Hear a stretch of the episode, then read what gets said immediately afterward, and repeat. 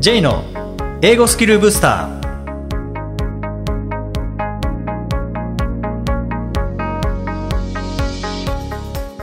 こんにちは。J こと早川浩二です。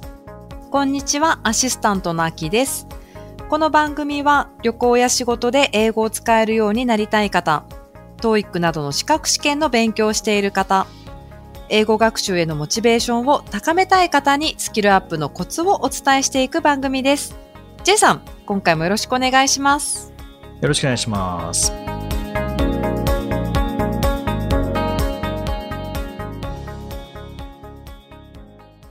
あきさん英語学習をしているとやっぱりこうだんだん辛くなることとかっていうのもありますね覚えなきゃいけないこといっぱいああったりとかりますようね。んでまあ前回はこの英語力が伸びる人の特徴ということでこういう要素を持っている人は伸びやすいですよっていうお話したんですけども、まあ、そう言ってもそのマインドを整えるだけではあの英語力上がっていかないのではい。実際には学習しないとダメですからねはい。でもこう単語を覚えるの辛いとかっていうのはあるとは思うんですよね。で今回はその英語学習全部は無理かもしれないですけども一部をこうゲーム化してしまうことによってそれこそ僕が前回の話の中で挙げた伸びる人の特徴の一つの楽しめるはい。っていう状況を作れないかなっていうところでその英語学習をこうゲーム化する。で最近あのゲーミフィケーションっていう言葉があったりとか、そのなもう物事をゲームとして捉えるっていうような、まあ、教育なんかにも入ってきたりするんですけども結構 TOEIC 勉強してる方にとって TOEIC はもうゲーム点取りゲームみたいなはい。方もいらっしゃいますよね。いらっしゃいますね。そこが、こう、うん TOEIC の面白さって思ってる方も多いと思いますね。そうですよね。だからあのその TOEIC を勉強するっていうのをもうただ単にこのきつい苦行だっていうふうに見えてる方にとってはもうそんなに TOEIC やるのなんでどういうことなのっていうふうには見えるかもしれないですけども、ゲームとして考えてる方にとっては、まあ、全然あのプレイステーションやるのと変わらなかったりしますもんね。きっとそうかもしれないですね。と思うんですよね。はいなん。ならプレイステーション家にあるけど TOEIC やってますって方はプレステよりも TOEIC の方が面白いからやってるのであって本当そういう方はいらっしゃいますねう。ん。そんな苦行やってとかって言われる筋合いは全くないですもんね。楽しくやってますからね。ですよね。うん。プレステなんて苦行やってんのみたいな感じになりますもんね。いやいや、ゲームだから面白いんですっていうことなので。はい。うん。で、なんか、例えばリーディングも、なんか辛いなっていう場合は、例えばタイムアタックに変えてしまったりとか、ああ、時間制限ありきで。そうですね。うん。どのぐらい読めるかとか、うん。もう5分だけ、時間与えられたら5分だけで、5分で読めるところまでやったらもう終わるとか、はいはい。うん、でもいいと思いますし、なんかもうゲーム化していくっていうのは、あうん、それでまあ点数をつけていくってポイント制のゲームでもいいですし何かこう制限をつけて、まあ、ゲームだから制限がないと面白くないので。ー、確かにそうですうね。ん。そういえば、ちょっと思い出したんですけど、私が教えるその TOEIC のクラスで、ちょっとやっぱりゲーミフィケーションとして TOEIC を捉えた学生さんがいらっしゃったんですよね。うんで、その子は、リスニングで、こう、よく倍速で聞いたりとかするじゃないですか。ちょっと早い音声になれましょうっていうことで、1.2倍速とか1.5倍速とか。はいで、その子はですね、どれだけ早くの音声をき聞いて問題を解けるかっていうことに挑戦してたんですね。まあ普通は倍速普通じゃないですか。普通で聞いてますよね。ただそれを何かのアプリで早くして、で、それで問題を解くってことをしてたら、最終的に2.7倍速で問題を解くことができましたって言ってました。すごいですよね。多分ものすごいスピードだと思うんですけど、でも、それで問題をある程度8割9割取れてますみたいなことを言っていた。でもそ正直すごくリスニングのスコアそれで、まあそれでなのかよくわからないですけど、うんものすごいもう満点に近いスコアを取得してましたね、そういえば。えー、2.7ってほぼ3倍ですもんね。そう、本当になんか音声として成り立つのかなって思いましたけど、それが自分の限界値だって言ってました。へえ。ドラゴンボールの孫悟空みたいですね。そうですね。4 45分のテストが15分ぐらいで終わるってことですもんね。ああ、言ってみればまあそうですよね。はい。うーん。すごいなと思って、すごい楽しそうで、報告してくれました。もうなんか自分への挑戦ですもんね。そうなんですそよ。そうなんですよね。うもう悟空が海王圏何倍までいけるかみたいな ことですもんね。そういうことですよね。海王圏2.7倍までいけるっていうのはすごいですね。海洋圏っていう技があるんですか？はい。あえて説明せずにき言い言い続けたんですけど、ね、すいません。はい。ちょっと気になっちゃいました。いえいえ、こちらこそすいません。はい。はい。うん、で、あの、まあ、全然これも関係ないですけど、アキさん、あの、カードゲームで、はい。あの、カタカナ足って聞いたことありますか？聞いたことないです。カタカナ足で、まあ、カタカナのなんか単語が載ってて、そのカタカナ語を日本語で説明するっていう、カタカナ使わずに、そのカタカナ、例えば、はい。パソコンっていうのがあったら、そのパソコンをカタカナを使わずに、説明するんですよね。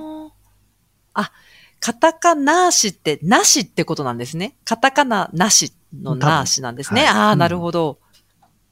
例えば、ポッドキャストっていうのを説明する場合、そのなんかネットでみたいなのは言っちゃダメなんですね。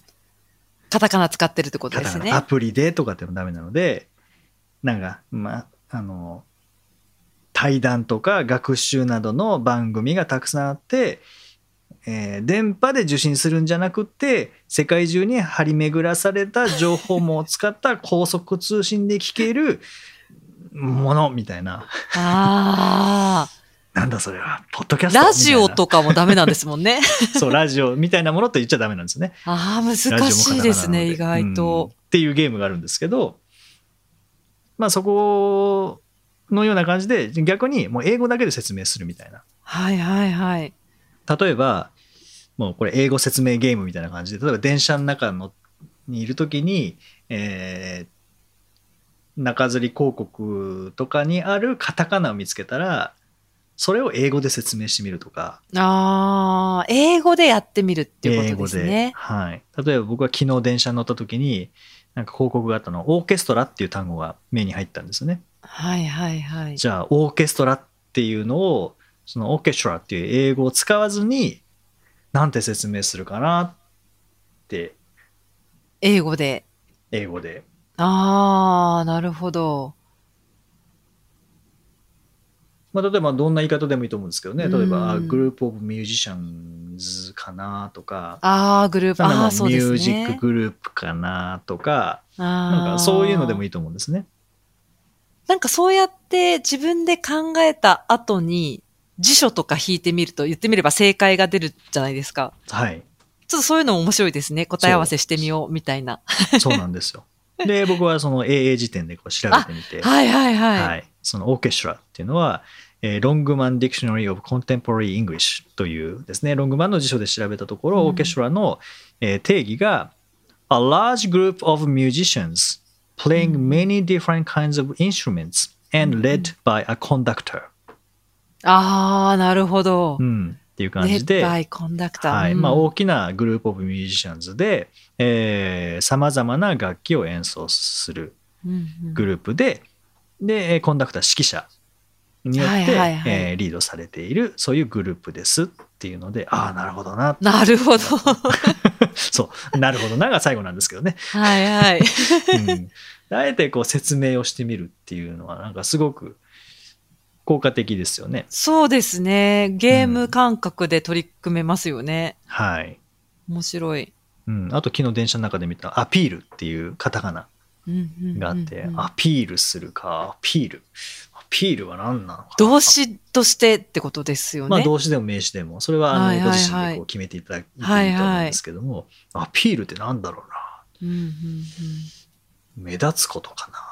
あ、目立つ。例えば、うんはいはい日本語で言うとアピールって目立つことですもんね。そうですアピーねル。する、自己、自己アピール。アピール。うん。ああ、確かに。うん、じゃあ英語で何の動画説明したらいいかなとか、なるほど。うん。とかに対して、なんかもうこれかなっていうのが出たら、まあ後で辞書で調べて、うんうん。あの、これも辞書で調べたら、If someone or something appeals to you, they seem attractive. みたいな感じではい。書いてあるんですよね、誰かとか何かがあうんなたにとってアピールっていうのは、えー魅力的だ、なるほど。うん、で例文も書いてあって「The idea of working abroad really appeals to me」。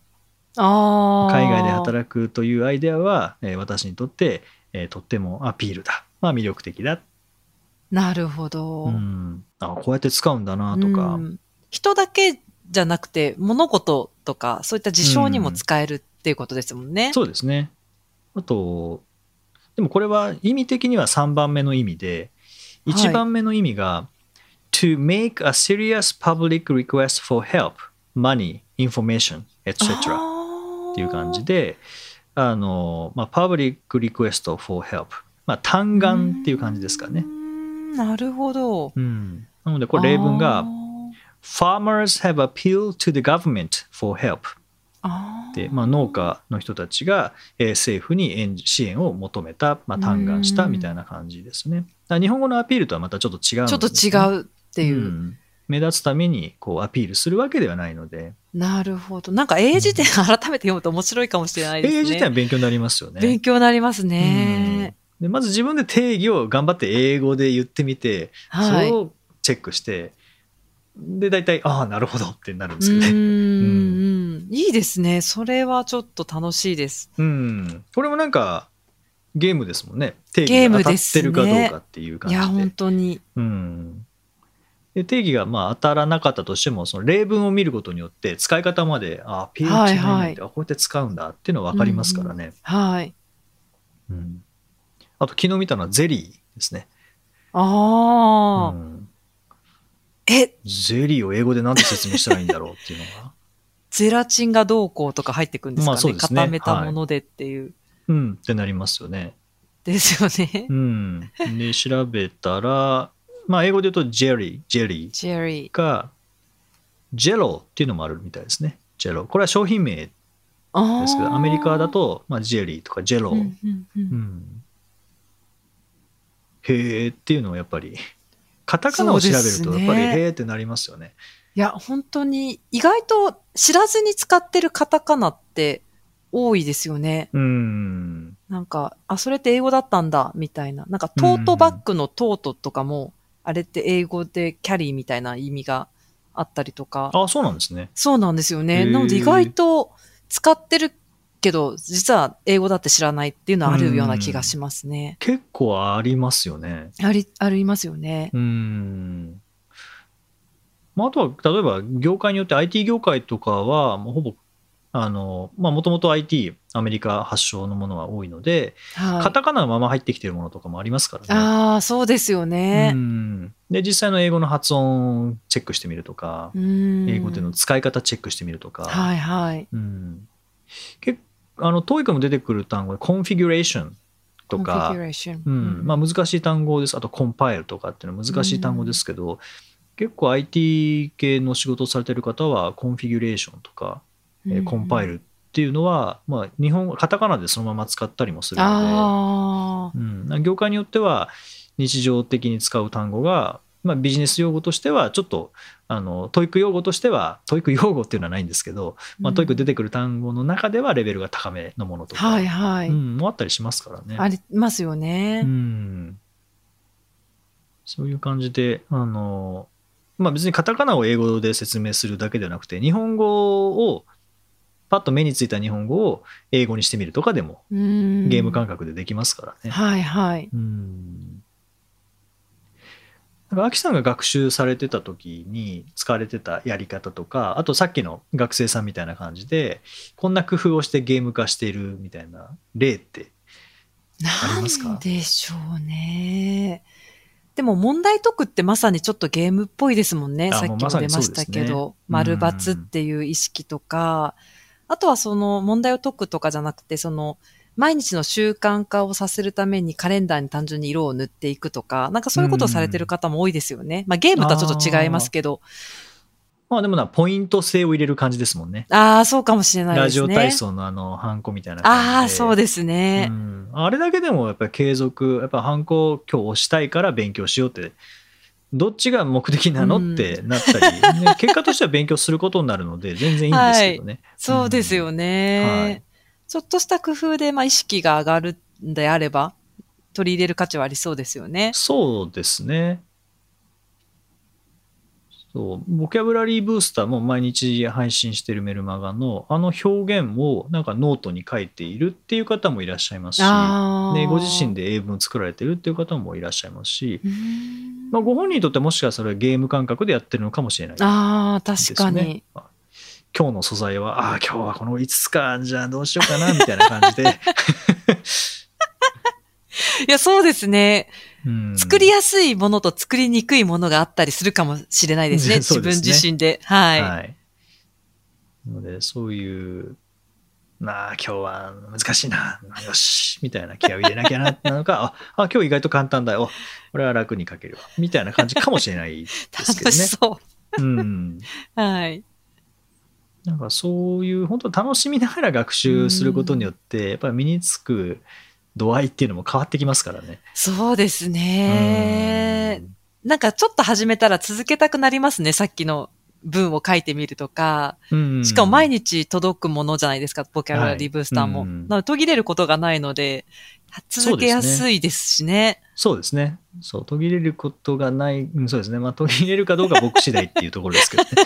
はい。僕はまあ、やめようとも思ってないので、まあ、それこそこの前の話 ですけどね。はい、はい。やめるタイミングもわかんないので、うんまあ、ずっと行くかなと思いますけど。うんはいはいまあ、でも本当ゲーム感覚でやっていただくのが一番、あの、とっつきやすくはなると思いますし、すねボキャブラリーブースターも、ゲーム感覚として考えたことはないんですけど、うんで、も結局自分の中では1個目を出してそこから派生させていくっていうなんかその作業を楽しんでいるっていう自分はいるのでああ。そこはもしかしたらゲーム感覚連想ゲームですよね言ってみれば。そうですね。うん連想ゲームの結果を皆さんにお伝えしている披露しているというふうに見えなくもないですよね。はい、ですので、まあ普段の学習のどこかの部分をこうゲーム化できる、もうポイント制にするとか、なんか全部英語で説明してみるとかっていう、ちょっとハードルが上がるかもしれないですけども、あのゲーム化することによって、で英語で説明するっていう場合は辞書で調べて定義が合ってるかどうかとかですね。はい。えーいう。ところでうんはい。で、最後は、ああ、なるほどっていう、この、なるほどっていう、この納得感で終わるっていう、そういった楽しみもあるかなと思いますので、はい。ぜひ、あの、いろいろ考えて工夫してみてください。はい。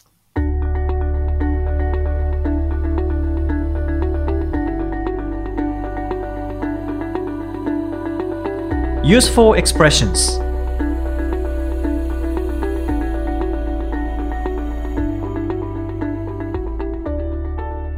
続いては、英語の名言から学ぶお役立ち表現をご紹介いただきます。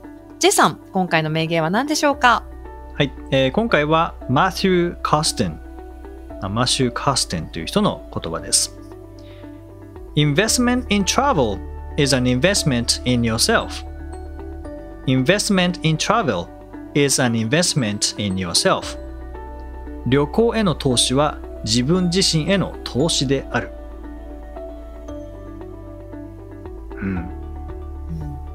もう本当にそう思いますね。旅行そうですね。まあ経験にもなりますしね。なんかいろいろ知識っていう意味でも、あの視野が広がったりっていう意味でもありますからね。はいまあ、今日はこの表現の中で、えー、investment in 何々っていうのはこれ繰り返されているんですけれども、はい。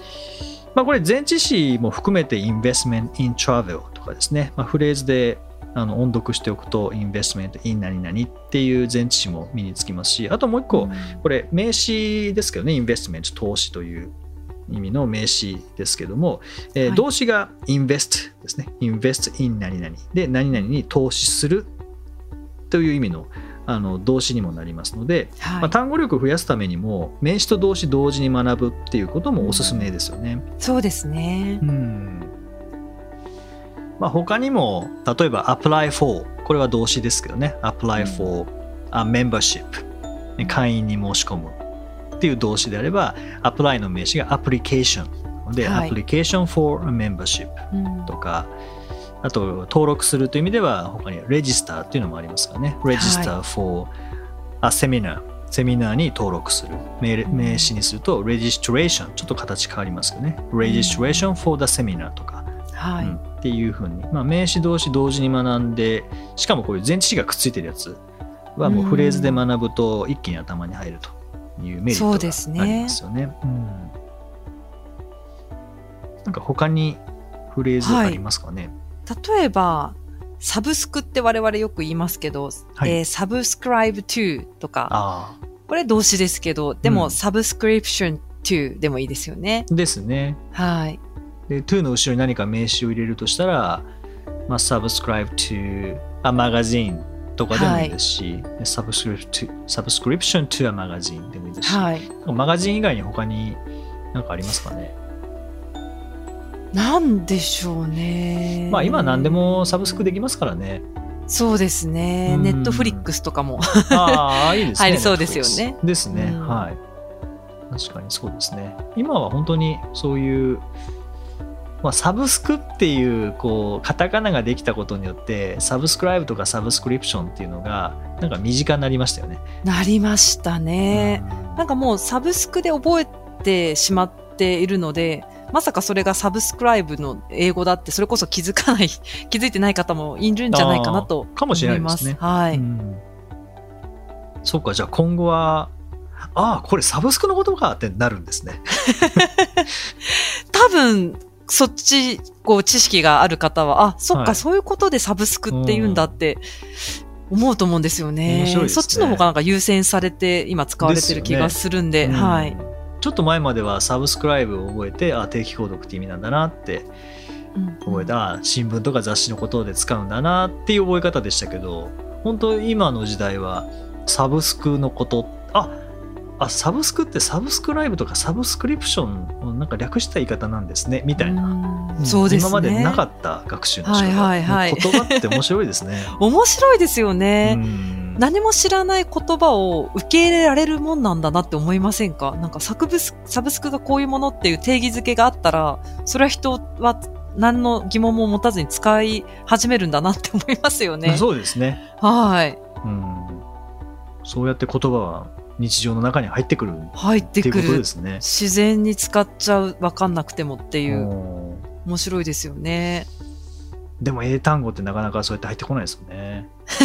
そうですね。やっぱりこう自然と入ってくるものじゃないからかもしれないですね。こっちから追い求めていくような苦しんで追い求めていくような状態だとやっぱり脳はうんノーと言いたくなるのかもしれないですね。いりませんってなるかもしれないです、ね。そうですねうん自然となんか知らぬ間にこう侵入されてたみたいな、うんうん方がという意味ではあのーまあ今日の英語学習ゲーム化っていうのも自然と触れることになりますし、そうですね。うん、ちょっと前に2週間前ですかね、えー配信した、まあ、英語の日常化っていう意味でもそっちの方がこうそれこそ自然に触れてるわけですからね、うんはい。覚えやすくなるっていうのはなんとなくこう納得感がありますよね。ありますうね。んはいということで、まあ、今日は、えーまあ、インベストメント in 何々っていう覚え方だけではなくてあの名詞名詞があるものは大体動詞もありますからね。そうですね。はい、セットにして覚えていただけたらと思います。はい。第156回をお送りしました。J さん。はい。今日の名言で、旅行は自分自身への投資だなんて話ありましたけれども、はい、J さんもそんな風に思ってらっしゃいますか？旅行はそうですね、自分自身の投資ですだと思いますね。で僕の場合はなんか旅行をすることによってその土地とかその土地出身の人はい。に興味を持つので、そこから学び始めてっていうなんか流れが、あるんですよね。あまあ、旅行に話、はい、ーはい。行ったらじゃあ、その土地でなんなんかこう歴史的人物のこう博物館なりとかっていうところに訪れるのはじゃあ好きなんですかね？好きですね。大体時間があれば行きますね。ああ、そうですうん。か。はい。前にもお話しましたけどあの長野の松代っていうところで、はい。まあ、お祭りに参加するために知り合いのお祭りに参加するために行ったんですけどうん。でちょっと時間あったので調べたら佐久間象山はい。というあの、まあ、幕末の時の、えー吉田松陰の師匠ですねの出身っていうのが書いてあったのでああじゃあちょっはいと佐久間象山本読んでから行こうって本読んでで象山記念館みたいなのもあって、はい。うん、そこに寄ったりしましたしでこの前先月僕沖縄行ったんですけど。沖縄行った時もやっぱり琉球の歴史っていうのは全く知らなかったのではい。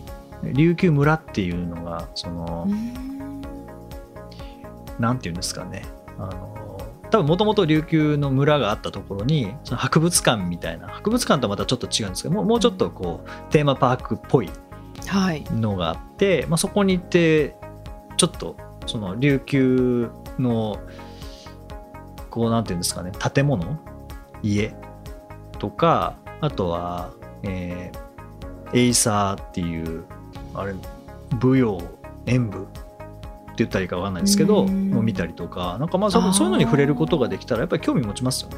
そうですね。実際に見たり聞いたりっていうのが一番新鮮ですよね。そうですね。